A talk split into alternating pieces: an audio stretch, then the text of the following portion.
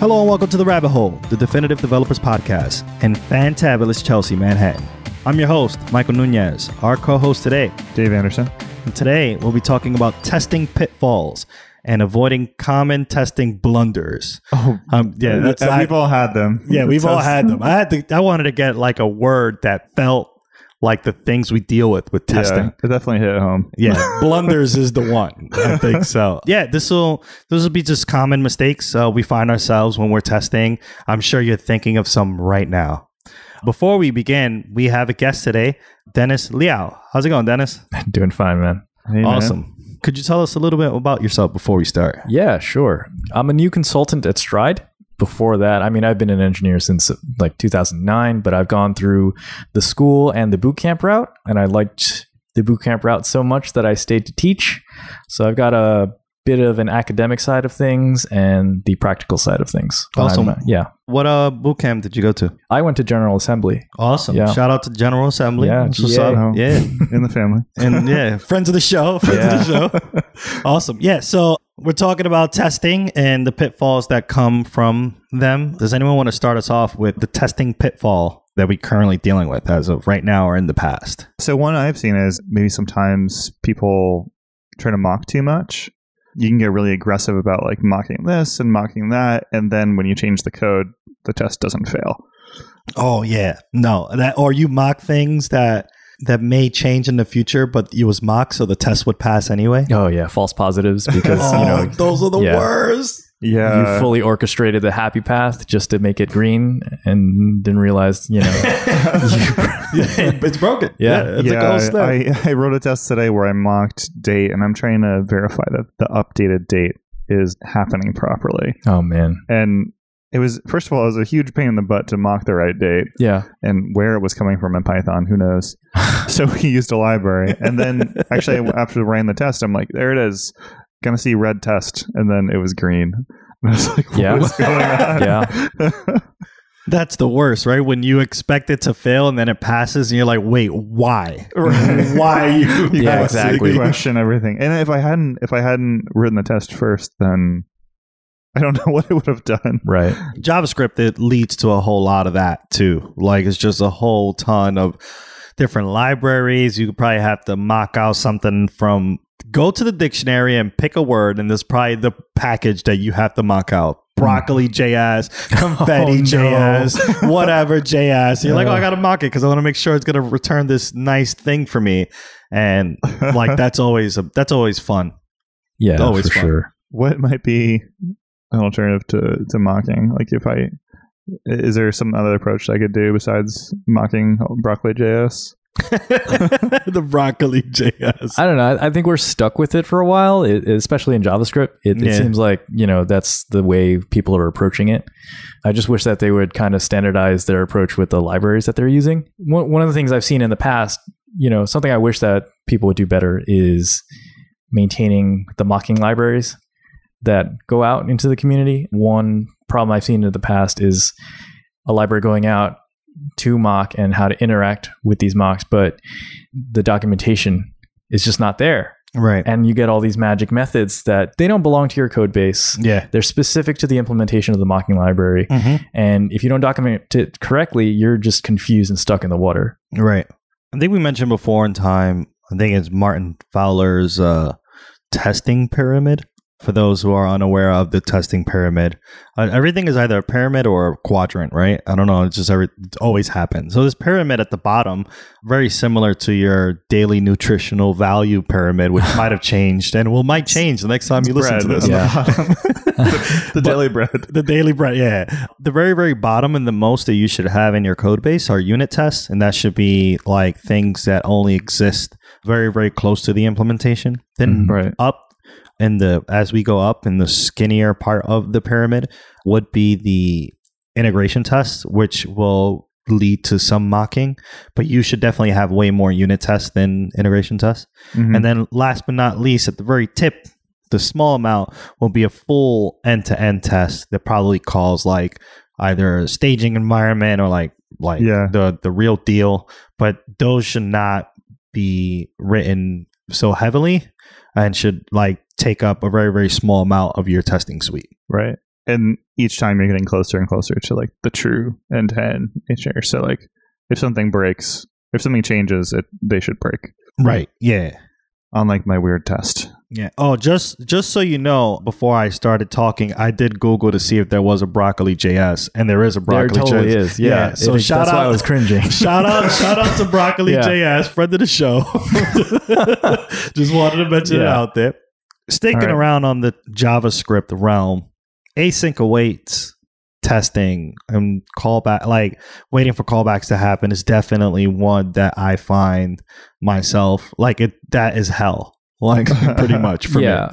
One one of the challenges right now is is you know kind of the different syntaxes that we're currently having to deal with in JavaScript, which makes dealing with legacy super challenging. me. Right. Mhm. So, what some of you may experience when you go out there, you, you know, you're dealing with a code base that has tests that are still working with promises rather than async await. Or even just regular old callbacks. Yeah. And then what do you do in that situation, right? Do you do a massive refactor and rewrite everything, or do you keep rolling with it? Right. How much Just- can you tolerate? Find a new job. Oh, man. I mean, it depends. If it's legacy and you're not, I think we had a conversation about this before in time, but Yeah. if it's legacy that just like will exist and not a lot of action mm. happens in there, like not everyone's going to jump in, then you should stick to the syntax that's there and hopefully in the near future to deprecate that particular service so you can update the syntax. But if it's here to stay for some time, then you could put in some of the work function by function. I wouldn't say look at the file, change everything. Yeah.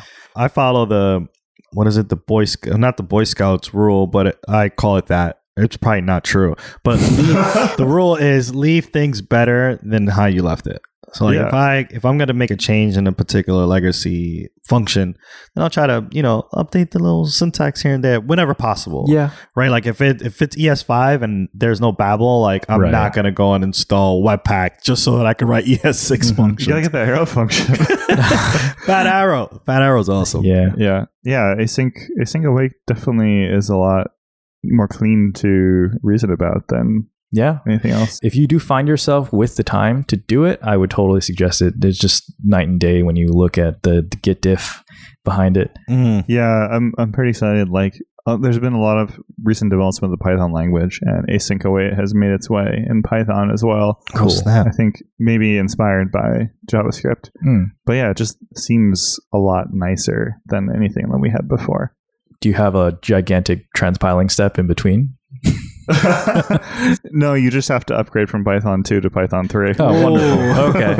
Is that difficult right now? That's happy birthday for Python 3, 10 years.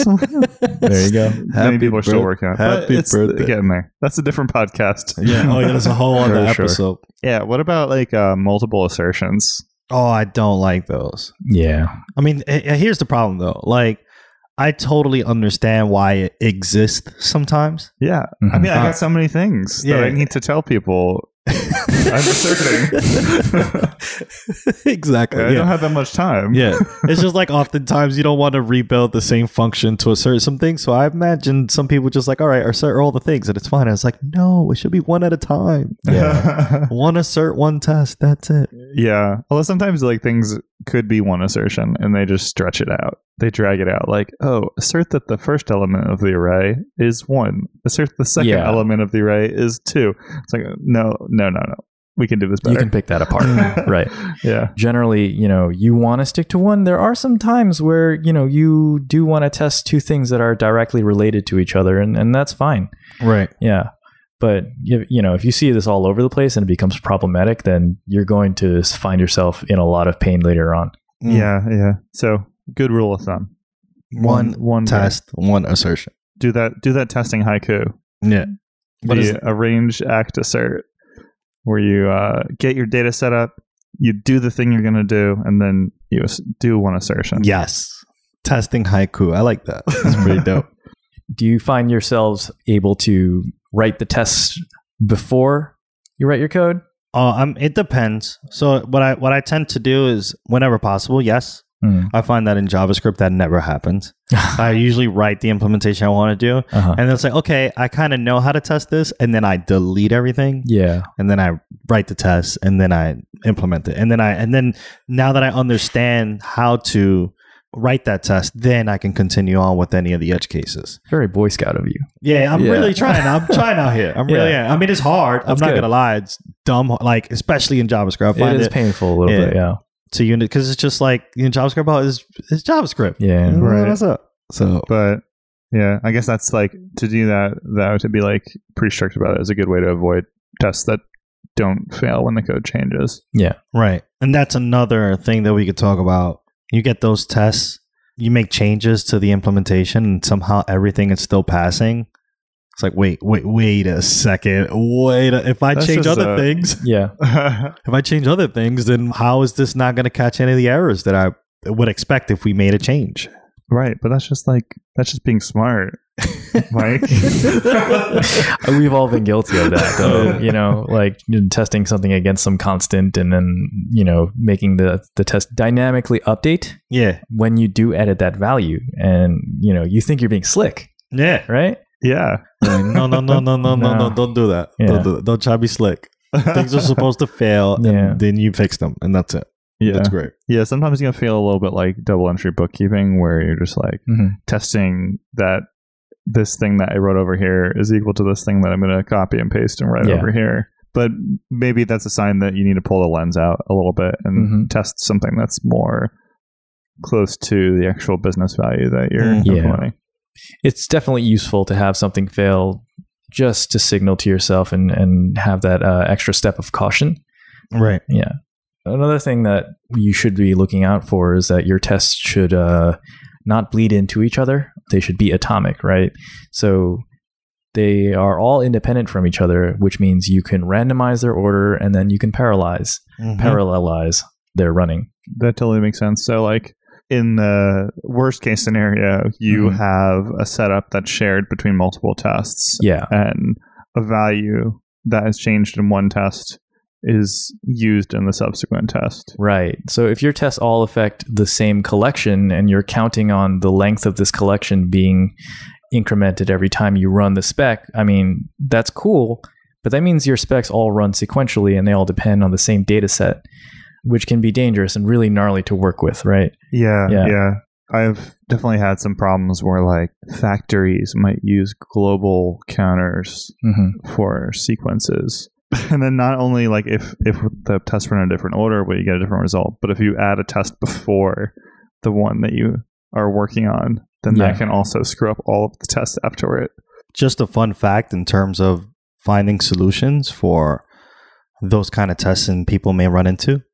RSpec has a command called RSpec bisect, and it will generate a seed that you can use so that it runs in that order. And then you can actually see when, when a test fails, you can say, okay, the test fails in between these two files, and then it tries to run them, and then it goes down to the line as to what caused that error to happen in the first place. That's really cool. Definitely check out Yeah. RSpec bisect. Oh, it's amazing. Mm. Need It's that for amazing. Python. oh, sorry, I don't know gotta about make, Python. Gotta make Bisect. bisect, open source project right there. Awesome. The next one, for me personally, I run into it as uh, embarrassingly often is when you test the wrong thing or you find out that the thing you were testing on wasn't the right thing you were supposed to test or a test that you just like overlooked the testing and and then you don't really understand why it happened in the first place. And I don't you- know if anyone feels the same way. well, you're just testing in the integer as an integer. Yeah, well, that that could be one for sure. Like, or like you have a singleton. Like, obviously, the singleton is going to return. Oh, like the constant we mentioned before. The constant is going to return the same thing because it's a constant that we have in the Yeah. test. Yeah, that constant's a constant. Yeah. Oh God. I mean, like, in, I mean, this may bleed into like different libraries that you may use that will cause this to happen and that kind of stuff, which is really really painful. Can Or, like- drain your your entire day. Or are you talking about like testing library code? Yeah, you should, I guess, first use libraries that are trustworthy and well uh, documented and spec, so you don't have to test the library itself. You Right. got to trust it to a degree, I guess. We can just trust that our ORM will make a query if we ask it too nicely. Yeah. you know, you don't need to be testing your ORM in a unit test for another model, you know, or, or service object, whatever it is that you, you're in. Um, you just need to assert that the behavior that you're that this class deals with, you know, is being asserted and and tested against. Yeah, that totally makes sense. That sounds like more of a, a high value test. Yeah. I think we went over a lot. I mean, I'm sure there are a lot more testing blunders. I'm gonna say these are just the ones that actually came up that Yeah. we discussed because we run into them in our day to day lives and things that we've just seen in the past. Yeah, So please uh, let us know if you have any other testing blunders. Yeah, I mean these are that fun are conversations, Twitter. right? Yeah. this, is, this is what we sit and, and just complain about all day. All So, day, yeah. I mean, we, we're, we're doing the right thing by testing, which is great. But you know, we gotta we can fall through these problems, and hopefully, by listening to this, you may find this useful and not fall into these blunders yourself. yeah. cool. Do we have any teach and learns? I'm reading a book called Simple Rules right now. It's, it's more of like it's not really a technical book more than it is like a, a management book and, and leadership book. Yeah. And it focuses on kind of how to run your organization or your life in general by a simple set of rules and minimizing, you know, the different ones that you can apply when you're trying to make complicated decisions. Uh, Yeah, and it's it's really insightful. There's a lot of good stuff in there about you know how kind of the most influential people and organizations have have operated right. using the paradigm of keeping your rules simple. I see. Do you do you know? Do you have a do you have a simple rule you can share with us really quick? You don't even have to explain it. Just tell it like Yeah, I mean, you know, Give if you one. stop drinking coffee after three o'clock, you go to sleep better, right? Nah, whoa, whoa, Yeah. whoa, whoa. Dennis, Dennis, Yeah. Don't tell me how to live my life. man. Come on. Yeah, fine. No, no, but you're right. I Yeah. definitely don't sleep if I have coffee later. Right. Or write tests before you write code. There you go. You know? That's a pretty simple rule, I guess. Yeah. That's pretty so it's not prescriptive. It's just like keep it simple Yeah. and keep it short. Right. And it's it's it's backed by tons of really nice examples. I don't want to get into it now, but like it, you know, it's definitely a fun read. Okay. Awesome. Yeah. That's for the next podcast. Yeah. Sure. So I mean, don't drink coffee after three o'clock. That that goes a simple rule right Mm. there. Dennis, it was awesome having you on, man. Yeah, You should thanks. come by more often. Sure. I mean, you know, y'all grabbed me kind of randomly Yeah. today, and Hey. I, I decided, you know, I'd have some fun. Awesome. Yeah, it happens. Yeah, I'm a long time listener, first time contributor. So there you go. Too Yeah. many more. right. Hey, that goes for everybody out there. There you go. Yeah. Follow us now on Twitter at Radio Free Rabbit so we can keep the conversation going. Like what you hear? Give us a five star review and help developers just like you find their way into the rabbit hole. And never miss an episode. Subscribe now, however, you listen to your favorite podcast. On behalf of our producer extraordinaire, William Jeffries, and my amazing co host, Dave Anderson, and me, your host, Michael Nunez, thanks for listening to The Rabbit Hole.